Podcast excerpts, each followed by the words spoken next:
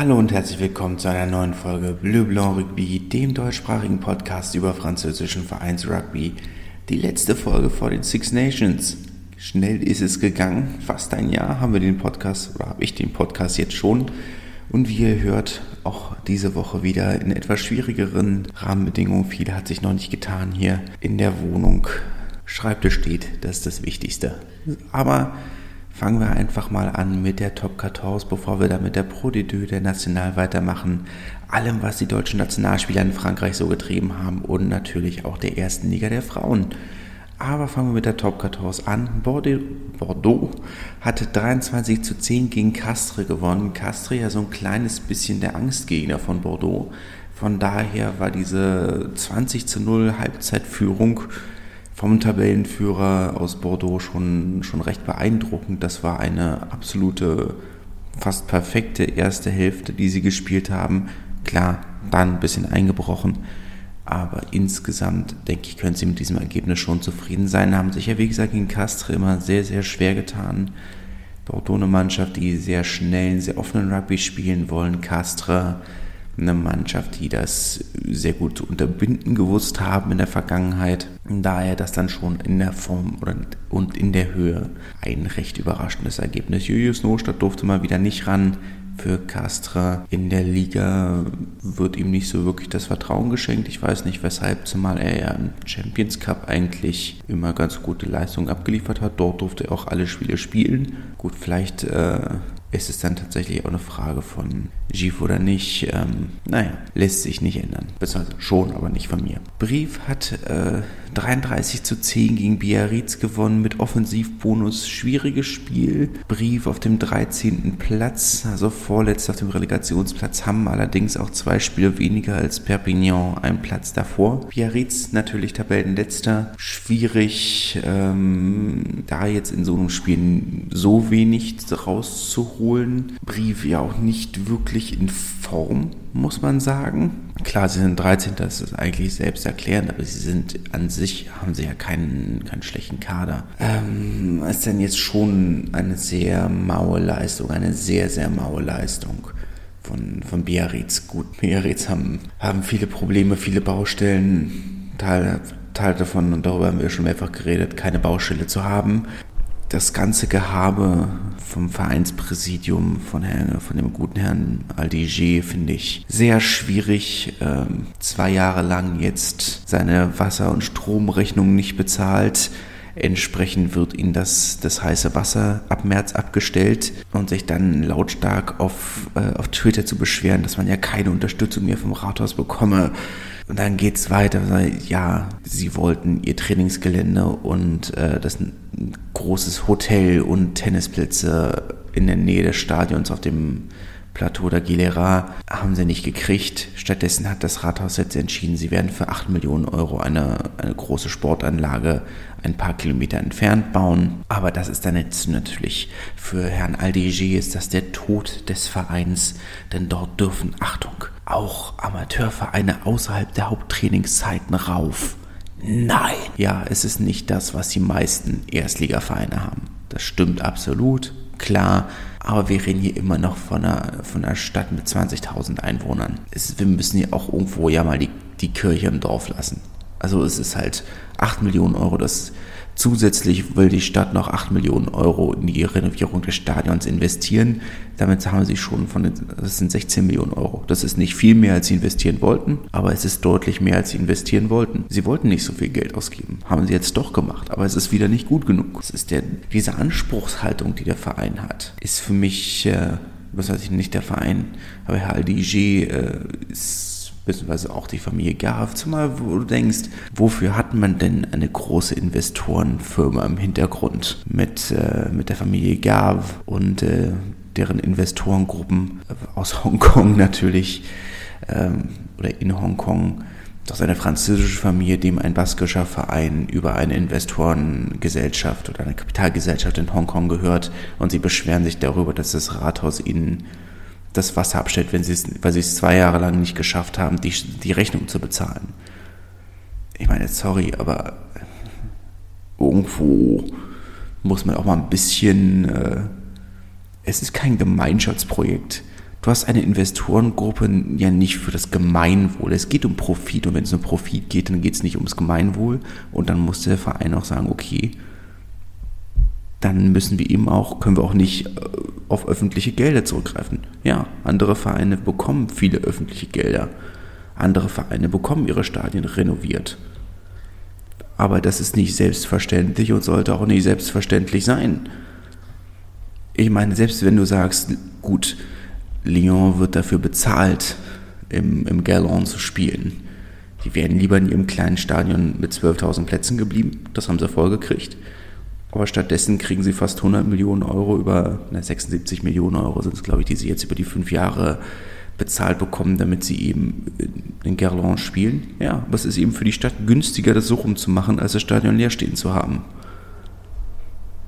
Das ist die Entscheidung der Stadt. Das darf die Stadt auch so entscheiden aber es darf halt keine, keine selbstverständliche Forderung äh, eines Unternehmens sein, zu sagen, ja, selbstverständlich müssen wir Subventionen kriegen. Nee, so funktioniert es nicht. Naja, gut.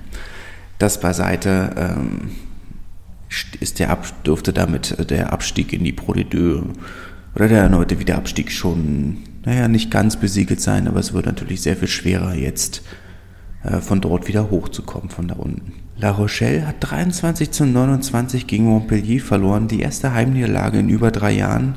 Das heißt, die erste Heimniederlage, sie haben gegen Toulouse verloren, aber die erste Heimniederlage nicht gegen Toulouse innerhalb von drei Jahren. Ähm, das letzte Mal, dass Montpellier in La Rochelle gewonnen hat, war 2003. Das Problem bei der Statistik ist natürlich auch, dass sie in der Zwischenzeit lange nicht in der gleichen Liga waren. La Rochelle ja auch einige Zeit davon in der zweiten Liga. Daher nur so bedingt aussagekräftig, aber ist natürlich trotzdem ein ganzes Weilchen her, fast zehn Jahre. Umso überraschender dieser, dieser Sieg vom Wochenende.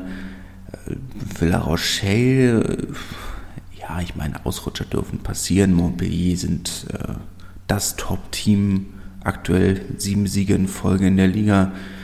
Da kann man schon mal sagen, okay, das kann man schon mal verlieren, aber wenn man Villa Rochelle durchaus Titelansprüche hat, dann sollte man das nicht verlieren. Zu Hause La Rochelle, wie gesagt, ja eigentlich eine ziemliche Macht. De Flandre fällt nicht oft, aber ist ja ist schwierig zu beurteilen, was es, es kann alles und nichts heißen, aber trotzdem denke ich natürlich, hätte La Rochelle gewinnen können, gewinnen müssen. Auf der anderen Seite natürlich eine souveräne Leistung von Montpellier, da kann man, äh, kann man nicht meckern. Meckern kann man mit USAP. Perpignan hat 23 zu 28 zu Hause gegen Lyon verloren. Ja, mit Defensivbonus, aber das Spiel war nicht so knapp. Der Versuch von Charnero nach der Sirene, äh, der ihn dann noch diesen Defensivbonus beschert, der am Ende der Saison vielleicht sehr viel wert sein kann. Das bleibt abzuwarten, aber der kann natürlich sehr viel wert sein aber fünf, Minute, fünf gute Minuten am Ende des Spiels gleichen. Für Lyon besonders hervorzuheben die Leistung von Lima Soboanga, der eine wirklich herausragende Partie gespielt hat. Naja, herausragend ist ein großes Wort, aber äh, eine sehr gute Partie gespielt hat. Ähm, hat sich ja insgesamt die Saison noch ein bisschen schwer getan. Ihm wurde auch viel Zeit gegeben, was ja auch richtig ist. Und mit äh, Leo Berdeux hat er ja natürlich auch äh, durchaus äh, große Konkurrenz, aber er war natürlich bis jetzt noch nicht, ähm, oder hat bis jetzt nicht das Versprechen gehalten, dass das bei seiner Verpflichtung quasi gegeben wurde. Eine sehr französische Formulierung, beziehungsweise auf Französisch hätte diese Formulierung vermutlich funktioniert. Auf Deutsch wahrscheinlich, glaube ich, ein bisschen, ein bisschen schwierig. Aber äh, ja, er ist noch nicht so überzeugend gewesen wie einige andere. Ich meine, Gani Normape für, äh, für Stade Francais hat auch jetzt erst angefangen, so ein bisschen das zu zeigen, was man von ihm gewohnt ist. Ähm, insgesamt dann wahrscheinlich eine deutlich längere Eingewöhnungszeit, als man vielleicht erwartet hat. Wobei Lima Sabuanga natürlich deutlich später angekommen ist in, in Lyon als Lamape in Paris. Toulouse hat äh, überraschend zu Hause gegen Racing verloren. Ähm, Racing mit einem 20 zu 15 Sieg äh, in der, im Ernest Vallon. Die erste Heimniederlage von den amtierenden Meister mit Defensivbonus zwar, aber insgesamt ist das natürlich wenig. trotz Rückkehr von Dupont in schwierigen, nebligen Bedingungen haben, war es eine sehr durchwachsene Partie. Viele Vorbälle, viele, äh, viele Ungenauigkeiten. Das große Problem bei Toulouse ist halt, dass sie es nicht schaffen, drei, vier Phasen am Stück zu spielen. Sie haben, ist eine Mannschaft, die immer sehr darauf ausgelegt war, auch in den letzten beiden Saisons, aus der ersten Phase Versuche zu legen, den Ball am Leben zu halten, zu spielen, Versuche zu legen. Aber das heißt natürlich auch, dass jetzt, wo die Verteidigungen so langsam herausgefunden haben, wie man, wie man dieses Spiel stoppen kann, haben sie keinen Plan B. Und das ist äh, katastrophal. Und es ist nicht das erste Mal, dass wir das diese Saison gesehen haben, dass sobald die anderen Mannschaften es schaffen, schaffen äh, sie dazu zu zwingen, Phasen zu spielen, sie es nicht schaffen, mehrere Phasen am Stück auf die Reihe zu kriegen. Da ist immer, da kommt immer eine Hand dazwischen, da kommt immer ein, ein Fehler dazwischen. Das ist wenig insgesamt. Naja, für Racine in jedem Fall eine Top-Leistung wichtige äh, Auswärtspunkte in einer Saison, in der sie bis jetzt außerhalb von Europa nicht so wirklich das gezeigt haben, wozu sie in der Lage sind. Von daher das jetzt äh, sehr wichtige Punkte, ein kleines Statement. Wichtig. Po hat 28 zu 20 gegen Clermont gewonnen, haben sich wieder mal stark zurückgekämpft. Das ist ja mittlerweile, hat das ja eine gewisse Tradition bei in Po, dass man äh, die Partien in der Mitte des Spiels ein bisschen verschenkt und dann wieder aufholen muss. Bis jetzt hat das immer ganz gut funktioniert. Comeback Kings, wie man so schön sagt. Aber Clermont hätte das Spiel natürlich doch gewinnen müssen und auch deutlich gewinnen müssen. Das ist, äh, das ist wenig. Das ist insgesamt wenig. Aber gut, äh, Saison ist noch halbwegs lang. Sieben Spieler haben wir noch in der regulären Saison. Quatsch, zehn Spieler haben wir noch, Entschuldigung ja, 26 Spiele, nicht 23 Spiele, wie komme ich noch? 23 Spiele. 26 Spiele, 10 Partien sind es noch. Da kann noch viel passieren, aber insgesamt äh, fällt es mir schwer, sie in den Playoffs zu sehen dieses Jahr. Stade Francais haben sich in der Kris äh, Trophée Christophe Dominici gegen Toulon durchgesetzt. Auch hier ein wichtiges Comeback in der zweiten Halbzeit, nachdem man die Anfangsphase na, nicht komplett, aber doch sehr verschlafen hat. Toulon äh, hat äh, durchaus eine gute Mannschaftsfeld gestellt, muss man sagen. Aber da ist schon, dass das Französisch sich da zurückgekämpft hat, in der Form, wie sie es getan haben, natürlich sehr wichtig, gerade auch äh, für die eigene ähm, Moral. Nachdem er in Connacht sich schon so phänomenal zurückgekämpft hat, klappt das jetzt auch in der Liga. Wie gesagt, die mentale Seite war bei Stade Francais immer so ein kleines Problem diese Saison. Von daher umso, umso schöner zu sehen, dass sie es ja, nicht in den Griff gekriegt haben, aber halbwegs in den Griff, naja, zumindest sich auf dem richtigen, richtigen Weg befinden. Kommen wir zu Pro de Deux. Dort gab es äh, mehrere sehr überraschende Ergebnisse. Fangen wir mit dem Donnerstagabendspiel an, Colomiers gegen Oyonnax. Die äh, unangefochtenen Tabellenführer, 10 Siege in Folge Oyonnax, haben in Colomiers verloren. 29 zu 17, also nicht mal knapp. Klar, jede Serie muss irgendwann vermutlich reißen. Aber und Kolumbien sind natürlich auch keine schlechte Mannschaft, aber das ist natürlich trotzdem insgesamt ein sehr überraschendes Ergebnis, ähm, mit dem in der Form nicht wirklich zu rechnen war, muss man sagen. Aber gut, kann man nicht meckern. Ähm, es ist schwer zu sagen, was schiefgelaufen ist. Wie für andere Favoriten, die gefallen sind an diesem Wochenende, sicherlich einfach, irgendwann musste die Serie reißen. Und irgendwo, sie sind zwar komplett an ihrer Leistung vorbei, aber ja, es ist schwierig. Sie sind natürlich trotzdem immer noch beim bisherigen Saisonverlauf absolute Favoriten. Wichtiger ist, glaube ich, der, oder die Niederlage ist verkraftbar. Viel wichtiger ist der Sieg für Colomiers. Die haben sicherlich ähm, damit ein wichtiges Ausrufezeichen gesetzt. Ich, viele, inklusive meiner Person, haben sie ja so ein bisschen belächelt oder belächeln sie ja so ein bisschen. Aber sie können eben dann doch große Ergebnisse produzieren, wenn sie denn äh, alles geben. Genauso wie Carcassonne, die auf Platz 6 mittlerweile gelandet sind. Äh, überraschend 31 zu 6 gegen Montauban gewonnen. Gegen eine in weiten Teilen doch eigentlich sehr solide Verteidigung von Montauban. Die rote Karte hat ihm nicht geholfen. In der 42. Minute für Topolo. Und äh, ja, es war dann schon so, so ungern, wie man das sagt, aber das war schon ein großer Wendepunkt in der Partie. Carcassonne, die dann wirklich richtig aufgedreht haben, die Lücken gut genutzt haben und sich so einen Bonuspunktsieg erspielt haben. Kann man nicht meckern. Man wollen ja auch hat man ja auch am Anfang der Saison gesagt, als, als Christian Labit äh, am Anfang der Saison gesagt hat, ja, wir wollen in, wir wollen in die Top 6. Ja, gut, was soll er sagen? Da soll er sagen, wir möchten nicht absteigen. Gut, wäre vielleicht realistischer gewesen und möchten sie natürlich auch nicht, aber Top 6, ja klar. Ne? Aber sie sind auf Platz 6. Kann man nicht meckern. Ist ja noch die große Frage, ob er verlängert einer von den vielen, die aus Narbonne nach Carcassonne gegangen sind. Ist ja nur eine halbe Stunde Fahrt mit dem Auto. Auch äh, jetzt werden schon die ersten Spieler von Narbonne, äh, die an diesem Wochenende Corona-bedingt nicht gegen Ex spielen konnten, äh, haben schon die ersten ihre Verträge in Carcassonne unterschrieben. Das gibt natürlich Sinn. Du kann, musst nicht umziehen, du kannst weiter Pro de Deux spielen, aber es ist natürlich aus Narbonne Sicht ist das natürlich äh, sehr ärgerlich, die Spieler an quasi den kleinen Bruder immer zu verlieren. Passiert ja schon seit einigen Jahren, das ist ja keine Neuigkeit.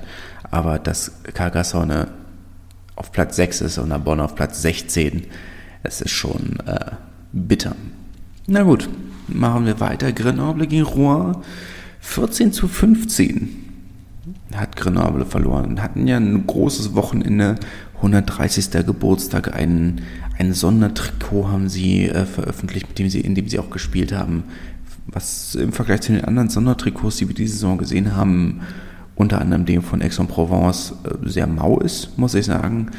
Weiß mit blauen Ärmeln, sehr unspektakulär. Aber dazu dann wieder dieser 40-Stunden-Livestream, was sie ja während des Lockdowns schon mal hatten, wo sie äh, 40 Stunden lang auf Twitch gestreamt haben. Was haben sie alles gezeigt? E-Sport haben sie gezeigt, äh, die U23 hat gespielt, die Frauen haben sie gezeigt. Ähm, war sehr schön, war insgesamt, ich habe nur mal kurz reingeguckt, habe natürlich nicht alles geguckt oder alles gucken können, aber mal kurz reingeguckt, war sehr nett, kann man, kann man nicht sagen. Letztes Mal während des Lockdowns haben sie knapp 60.000 Euro gesammelt äh, für den guten Zweck. Ich weiß noch, ist noch nicht ganz klar, wie viel jetzt zusammengekommen ist hat natürlich einen unschönen Start gehabt ne, mit dieser Niederlage. Ähm, nachdem sie letzte Woche so phänomenal in Bayonne gewonnen haben, jetzt also diese bittere, peinliche Niederlage gegen Rouen. Ja, darf eigentlich nicht, darf eigentlich nicht passieren. Aber gut, ähm, wie andere Mannschaften auch, ist, ist Konstanz immer ein großes Thema. Hat Grenoble aktuell nicht es ist, ist natürlich gut, jetzt kannst du natürlich sagen, ja, aber es fehlen ja auch Schlüsselspieler wie Capuzzo oder nein, eigentlich ist er der Einzige, der fehlt. Er ist ja bei den, bei den Italienern im Trainingslager. Aber äh, ja, na gut. Ja, schwierig zu sagen. Da fehlt es einfach auch auf der mentalen Seite, weil rein spielerisch gibt es überhaupt keinen Grund, weshalb sie so ein Spiel verlieren sollen. Gibt es eigentlich keinen Grund. Wann hat 33 zu 10 gegen, Mont, äh, gegen Montmarsan gewonnen? Die andere große Überraschung, der Zweitplatzierte oder der Star, Zweitplatzierte Stade Montois in dieser oder 2022 im vierten Spiel äh, mit zwei Siegen, zwei Niederlagen noch nicht ganz auf dem eigenen Niveau vom letzten Jahr angekommen. Ist ähm, sicherlich auch vielen Gründen geschuldet, aber das war ein körperloses Spiel, ein geistloses Spiel. Man hat wirklich das Gefühl gehabt, die sind nicht wirklich aus dem Bus rausgekommen. Auf der anderen Seite natürlich für Wann sehr wichtig. Die, äh, die Playoff-Plätze sind nicht mehr in so weiter Entfernung. Und äh, das muss man natürlich auch aus äh, deutscher Perspektive wieder dazu sagen, herausragende Leistung von, von Erik Marx, der äh, unter anderem auch von Midol als äh, drittbester Spieler auf dem Feld und von den, von den 46 Spielern gewertet wurde. Der ist wieder voll zurück, hat seine Verletzungspause auskuriert. Aber insgesamt natürlich eine, eine spektakuläre Leistung. Wenn sie so weiterspielen, dann ist auch durchaus, ähm, naja, vielleicht, ach, warum sollen sie dieses noch nicht aufsteigen? Drin ist es in jedem Fall. Ich bin optimistisch. Warum nicht? Ne? Bizet hat 29 zu 3 gegen Agen gewonnen. Kann man nicht allzu viel reinlesen in dieses, äh, in dieses Resultat. Äh, Agen hat einen Impasse gemacht hat sehr viele Spieler auf dem Feld gehabt, die noch gar kein Spiel gespielt haben diese Saison. Unter anderem Jara Bregvatze zum Beispiel, es war sein erstes Saisonspiel. Es sind einige dabei gewesen, die äh, die Saison noch nicht allzu viel gespielt haben. Mit äh, den etwas erfahrenen, bzw. den etwas eingespielteren Spielern auf der Bank. Als sie gekommen sind, war es aber natürlich schon viel zu spät. Kann man aber wenig sagen. Natürlich ist es ein wichtiger Sieg für Bézier, keine Frage, auch mit Bonuspunkt aber der wurde ihm geschenkt. Das, äh, der war einkalkuliert. Ich verstehe zwar nicht, weshalb Agen in der aktuellen Tabellensituation einen Impasse spielt. Das erschließt sich mir nicht. Aber gut, sie haben es gemacht. Was will man machen? Vielleicht haben sie gesagt, okay, bessere Gelegen andere Gelegenheiten ein bisschen zu rotieren kriegen wir nicht mehr. Also machen wir das jetzt und in der Hoffnung, dass wir später nicht müssen aber ganz hat sich mir das nicht erschlossen. Nevers hat 13 zu 41 äh, gegen Bayern verloren. Bayern nach der, äh, sagen wir mal, schwierigen Niederlage gegen Grenoble letzte Woche, jetzt also mit einem herausragenden Sieg. Nachdem Nevers noch äh, mit 10 zu 0 vorangeprescht ist, danach nur noch Bayern und das ganze Spiel über nur noch Bayern, haben danach nach der ersten Viertelstunde, wo sie 10 zu 0 zurücklagen, dann 41-3 gewonnen. Das ist schon eine starke Leistung. Kann man nicht sagen. Gerade mit den schwächelnden Favoriten natürlich überraschend. Müssen wir was ist überraschend? Überraschend ist nicht das Wort wichtig. Aber auch da fehlt jetzt natürlich ein kleines bisschen die Konstanz. Muss man schauen, was draus wird. Aber ich sag mal, von den Mannschaften, die am Ende in der Top 4 landen, könnten eigentlich alle aufsteigen und das ist spannend. Der Vorteil, wenn Bayern nicht aufsteigt, was ich ihnen gönnen würde, versteht mich nicht falsch und mir auch wünschen würde, aber würden sie nicht aufsteigen, gäbe es ja dann immerhin wieder ein Baskenderby und da sind ja auch noch einige Rechnungen offen. Aber gut, das ist Zukunftsmusik oder potenzielle Zukunftsmusik. Kommen wir jetzt mal zur National. Massi der Tabellenführer hat sich gegen Bourgoin, das, naja, nicht ganz schlusslich, die Vorletzten, haben sich sehr schwer getan. 21 zu 18, nachdem ihre 17 äh, gerissen ist letzte Woche in Soyon Angoulême. Jetzt also dieses äh, Spiel gegen Bourgoin-Jailleux, dem sich sehr schwer getan haben. War nicht die einzige Nachricht aus äh, Agen dieses Wochenende. Etwas überraschend ähm, einen eigenen Nachwuchsspieler an der Raststätte vergessen, der dann Gott sei Dank von, äh, vom, von Rouen aufgelesen werden konnte, die auch auf dem Rückweg vom Spiel waren äh, aus Grenoble. Aber ja, passiert. Passiert den Besten. Aber letzten Endes natürlich ein, ein Spiel, das sie gewinnen mussten, das sie gewonnen haben. Man, man möchte meckern, aber eigentlich kann man insgesamt zufrieden sein. Als Außenstehender auch wenn die Mannschaft sicherlich äh, deutlich mehr von sich erwartet. DAX hat 23 zu 6 gegen Blagnac gewonnen, äh, in der Form und in der Höhe vertretbar, auch wenn Blagnac, äh, ja, auswärts sind sie keine starke Mannschaft. Ich wollte gerade sagen, das ist eine Mannschaft, die eigentlich heimstark ist, aber auch das stimmt ja diese Saison nicht mehr oder hat jetzt zumindest seit Anfang des Jahres nicht mehr gestimmt. Aber auswärts waren sie schon die ganze Saison über relativ schwach. Von daher ähm, ist das ein absolut vertretbares Ergebnis. Nizza hat 38 zu 18 gegen Soyon Angoulême gewonnen. Soyon Angoulême, die sich ja wirklich auf dem zweiten Tabellenplatz gut festgesetzt haben, unter anderem ja, wie gesagt, mit dem mit dem überraschenden und dem überraschend hohen Sieg gegen Massy letzte Woche. Jetzt also diese überraschend hohe Niederlage in Nizza. Viele äh, Zeitungen haben wir schon wieder getitelt, äh, Nizza ist back, Nizza ist wieder, hat Nizza seinen Favoritenstatus zurück? Ja, nein, nein. Ist natürlich ein gutes Ergebnis, ohne Code Haupt nebenbei bemerkt, aber es ist natürlich trotzdem im Gesamtsaisonverlauf zu wenig und man stellt sich jetzt nur mal vor, im Halbfinale müsste man dann schon auswärts oder im Viertelfinale müsste man schon auswärts ähm, bei einer anderen Top-Mannschaft dran Dafür waren sie in dieser Saison noch nicht gerüstet, muss man sagen. Für Soyon Goulem natürlich trotzdem eine bittere Niederlage. Vielleicht hat man sich ein bisschen zu sicher gefühlt nach dem, nach dem Sieg gegen Massy. Aber naja, enttäuschendes Ergebnis, so oder so. Albi hat 22 zu 16 in Cognac gewonnen. Das ist insgesamt äh, das erwartete Ergebnis, muss ich in, in aller Fairness sagen. Ähm, die Mannschaft um den Ex-Grenoble-Trainer Fabrice Landreau, ja, die Saison doch sehr, sehr mau. Albi auf der anderen Seite zwar mit durchwachsenen Leistungen, aber insgesamt ja kein schlechtes Team. Nur eben halt kein Top-Team, aber kein schlechtes Team. Und von daher ist es dann, ist natürlich ärgerlich für, für Cognac, weil man denkt, es ist ein Spiel, das sie gewinnen könnten.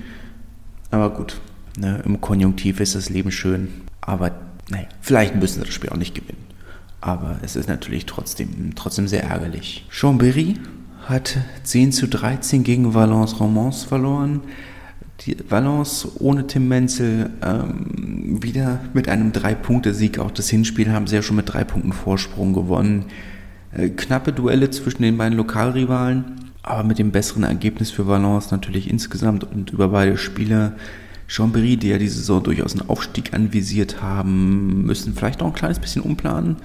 Wobei ich persönlich auch denken würde, dass der Verein eigentlich nicht für einen Aufstieg in die zweite Liga bereit ist. Ich meine, das Stadion hat nicht mal eine feste Tribüne. Das ist, äh, man denkt, ist ja sehr schön da oben, ne, in den Alpen.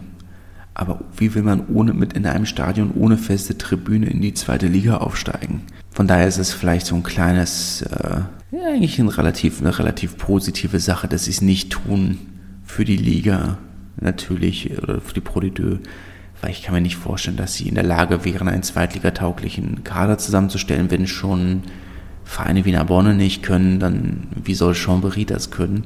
Und für Valence ist es natürlich ein, ein sehr wichtiger Sieg, auch wenn sie vielleicht, meine, sie gehören definitiv zu den drei Favoriten, aber ob das nur Nee, alles gut. Das muss, das ist eine souveräne Leistung, ich möchte das nicht kleinreden. Chambéry ist eine gute Mannschaft.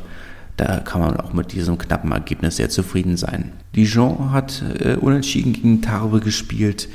Die Mannschaft um Maxim Oldmann, der wieder auf der 15 gespielt hat. 27 zu 27 ist es ausgegangen. Wichtige Punkte für Dijon, wenn auch vielleicht zu wenig. Aber so tief wie man im Abstiegskampf steckt, nimmt man, was man kriegen kann. Natürlich zwei, vielleicht sogar drei Punkte mehr wären besser gewesen aber das ist erstmal vollkommen akzeptabel. Aubenas hat wichtige Punkte geholt, auch im Abstiegskampf gegen Syren. 24 zu 13 gegen die Überraschungsmannschaft der Saison. Oder eine der großen Überraschungen der Saison. Ein sehr souveräner und in der Höhe auch nicht unbedingt erwarteter Sieg. Aber so eng wie da unten alle beieinander sind, ähm, ist das eigentlich auch nicht, nicht überraschend. Nicht erwartet, aber überraschend ist es natürlich auch nicht. Und kommen wir dann noch zur Adlerwatch. Unterhalb der dritten Liga haben auch noch drei deutsche Nationalspieler gespielt. Sani Dembele durfte für, für Boveran, hat gestartet und durchgespielt. Für Yerka Gren durfte Mika Tjumenev ran. Wildes Spiel gegen, äh, gegen äh, La Seine-sur-Mer, l'US Senoise, mit vier roten Karten, einer großen, einer großen, äh, naja, einem etwas größeren Zwischenfall. Ähm, kurz nachdem er eingewechselt wurde, sogar Fans, Betreuer waren auf dem Platz und haben mitgemischt. Es ist insgesamt natürlich sehr unschön. Auf der anderen Seite ist es auch das, wofür La Seine-sur-Mer bzw. der USN Noise durchaus bekannt ist und das im unteren Bereich der ähm, des französischen Rugbys nicht unbedingt so ungewohnt ist. Jarka Keren natürlich sehr souveräner Tabellenführer der Gruppe, müssen einer der Hauptfavoriten für den Aufstieg sein. Ich meine, mit Huguet, der letzte Saison noch in der National sehr gute Leistung von der Bonne gebracht hat, und dann einigen doch durchaus größeren Namen, Lucky Monroe, der unter anderem lange für Lyon gespielt hat, David Smith, französischer Meister mit Castro und Toulon, Lono Hila, äh, Loni Uhila, der unter anderem lange für Clermont gewonnen hat und mit ihnen den Challenge Cup geholt hat, Lasham Celice, äh, hat auch Erstliga- und Zweitliga-Erfahrung, wenn ich es richtig im Kopf habe. Ich meine, ich gucke nochmal nach. Aber der Name kommt mir sehr bekannt vor. Ach Quatsch, nee, dann ver verwechsel ich ihn. Das tut mir leid, hat er nicht. Theo de France hat auch in Narbonne gespielt, in der, in der dritten Liga. Da ist schon einiges an, an Qualität und Erfahrung dabei. wenn, also wären definitiv aufgrund der bisherigen Ergebnisse äh, durchaus Favoriten für den Aufstieg in die National. Und ein dritter deutscher Nationalspieler durfte auch in der National ran. Mathieu Ducot hat äh, wie immer für Lannemazon durchgespielt. 24 zu 6 haben sie in Anglais gewonnen. Achso, ich sollte vielleicht bei den anderen beiden Spielen auch die Ergebnisse mitliefern. Das könnte helfen. Ähm, Jerka Keren hat trotz allem gewonnen und zwar 22 zu 6 und Beauvais hat 23 zu 12 gegen das Bassin d'Arcachon gewonnen, die ja durchaus auch kein unambitionierter Verein sind und waren. Äh, wieder zum nicht zum Einsatz gekommen ist Elias Hasen Sarla, dort nach wie vor ohne wirkliche oder ohne Spielbeteiligung nach fast einer Saison, beziehungsweise nach etwas mehr als einer halben Saison. Aber gut, es ist wie es ist. Kommen wir noch zu den Frauen. Die Amazonen von Grenoble haben sich überraschend 22 zu 11 gegen Rennes durchgesetzt. Teil natürlich des großen äh, Live-Wochenendes von Grenoble. Überraschendes Ergebnis auch in der Höhe für, gegen Rennen, die ja durchaus ähm, viel Qualität haben. Auch Caroline Drouin hat, so, hat unter anderem gespielt, neben drei anderen Spielerinnen, die im Kader der Nationalmannschaft stehen. Aber Caroline Drouin natürlich auch zur, zur Weltspielerin des Jahres nominiert. Also sehr gut auf einer Position besetzt, auf der viele andere Vereine nicht doll besetzt sind. Das ist ähm, bei den Frauen durchaus eine Problemposition.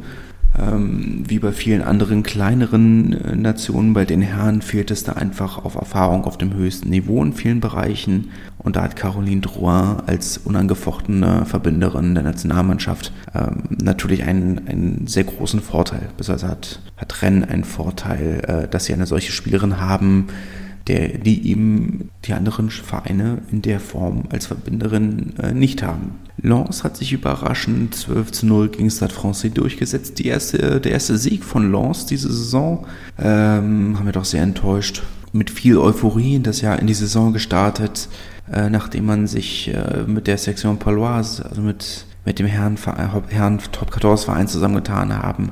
Sehr enttäuschender Saisonverlauf bis jetzt. Wichtiger Sieg, wichtige Punkte. Ob das noch reicht, ist. Äh, aber es ist eher unwahrscheinlich, dass es noch reicht, sagen wir es so rum. Äh, ich denke, Lens durfte tief im Abstiegskampf, äh, naja, vielleicht nicht das Nachsehen gegen Vereine wie, na doch, es kommt drauf an, wie die, ob die Sieger Nationalspielerin Vereine, für Vereine wie Chili oder so abgestellt werden. Dann kann es mal schwierig werden. Dann wird es eng. Ja, muss man schauen. Gut. Ist noch ein bisschen hin. Format ist ja dann am Ende äh, sind ja sechs Teams in jedem Pool. Die ersten drei qualifizieren sich für die Playoffs, die unteren beiden für die Playdowns und das mittlere Team hat Ferien. Ich hoffe, ich habe es richtig im Kopf. Äh, und das Topspiel in diesem Pool zwischen den, den amtierenden Meisterinnen vom ASM Romagna und äh, dem Stade Toulousain übertragen auf France 3 Auvergne und Occitanie, also den Regionalsendern. 14 zu 12 hat sich Toulouse letzten Endes durchgesetzt äh, in der Auvergne. Ein deutlich knapp, äh, knapperes, engeres Spiel als das Hinspiel, das Toulouse ja noch mit 40 Punkten Vorsprung gewonnen hat. Daher deutliche Verbesserungen bei den amtierenden Meisterinnen, aber gereicht hat es am Ende an, ja offensichtlich trotzdem nicht. Ähm, Toulouse natürlich ähm, die Favoritinnen äh, für den Titel unter anderem oder die Mitfavoritinnen für den Titel bleibt abzuwarten, was, was draus wird. Aber es ist natürlich, äh, wenn man beide Spiele gegen die amtierende Meisterin gewinnt, ist das ja ist schon mal ein gutes Zeichen. Ein Wörtchen mitzureden werden da auch die drei Top-Teams aus dem Pool B haben. Bordeaux, die sich 24 zu 9 gegen Lille durchgesetzt haben, stellen ja in den Six Nations fast zehn Spielerinnen in drei Nationen, unter anderem auch sechs französische Nationalspielerinnen. Das ist schon ein sehr guter Wert. Lille, ja, hm, enttäuscht weiter, sagen wir es mal so rum. Äh, kennt man deutlich besser natürlich äh, einige Topspielerinnen verloren. Unter anderem zum Beispiel auch Gabrielle Vernier, die ja zu Blagnac gewechselt ist. Die haben auch, haben auch sehr souverän gespielt, 21 zu 8 gegen Montpellier gewonnen. Vor allem auf der physischen Seite des Spiels komplett dominiert. Montpellier mit der ersten Schwäche, die sie die Saison zeigen. Haben bis jetzt alles souverän gewonnen. Ähm, auch das Hinspiel gegen Blagnac sehr souverän gewonnen. Weiß nicht, ob das jetzt einfach ein schlechter Tag war oder ob sind schon in Top-Besetzung angetreten. Aber ja, ich meine, man hat, man hat dann halt auch schon gesehen, äh, Savin Diaye, die ja eigentlich sehr souverän war, war ja zwischen, war eine lange Zeit auch Kapitän der Nationalmannschaft, eigentlich immer sehr ruhig, ähm, die so ein bisschen die Nerven verloren hat. Caroline Boujard auf der 15, die eigentlich auch, die auch bei der Nationalspielerin gesetzt war und auch als Weltspielerin des Jahres nominiert war. Und, das möchte ich nicht unterschlagen, Tunnelpatin eines U-Bahn-Tunnels bei Massy ist. Die wichtigen Dinge, äh, die viele wichtige Kicks ähm, ein bisschen daneben gesetzt hat. Und vor allem waren sie in der ersten Halbzeit physisch einfach komplett unterlegen. Das ist, ähm, da hat Blagnac wirklich viel, viel mehr Kraft gehabt, ähm, sehr dominant gespielt und von daher geht dann am Ende dieser 21-8-Sieg absolut in Ordnung. Gut, Nächste, äh, diese Woche, Sonntag geht es ja dann schon wieder mit den Six Nations los. Die äh, Top 14 hat trotzdem noch einen Spieltag, bevor es dann mit den Nachholspielen weitergeht. Bei mir geht es wie gewohnt weiter. Ich hoffe dann irgendwann ab nächster Woche auch mit etwas besserer Tonqualität. Ich entschuldige mich nochmal für, ähm, für das etwas Mauer oder für die etwas Mauerqualität diese Woche. Ich hoffe, das wird in absehbarer Zeit besser. Ich hoffe, ihr habt, es hat euch trotzdem gefallen. Ihr fandet es trotzdem halbwegs informativ. Und ähm, ja, mal schauen. Äh, meine anderen, mein Equipment ist gekommen. Vielleicht fange ich demnächst dann auch an, vielleicht ein, zwei kurze Streams zu machen. Auf welcher Plattform dann auch immer, aber darüber informiere ich dann noch rechtzeitig, falls ihr darauf überhaupt Lust habt. Ähm, aber das wird dann sicherlich auch jetzt im Februar, vielleicht auch spätestens März kommen. Ansonsten wünsche ich viel Spaß bei den Six Nations. Wir hören uns nächste Woche wieder. Bis dahin, einen schönen Abend, eine schöne Woche. Tschüss. Wie baut man eine harmonische Beziehung zu seinem Hund auf? Puh, gar nicht so leicht. Und deshalb frage ich nach, wie es anderen Hundeeltern gelingt, beziehungsweise wie die daran arbeiten. Bei Iswas Dog reden wir dann drüber. Alle 14 Tage neu mit mir, Malte Asmus und unserer Expertin für eine harmonische Mensch-Hund-Beziehung, Melanie Lippisch. Iswas Dog? Mit Malte Asmus überall, wo es Podcasts gibt.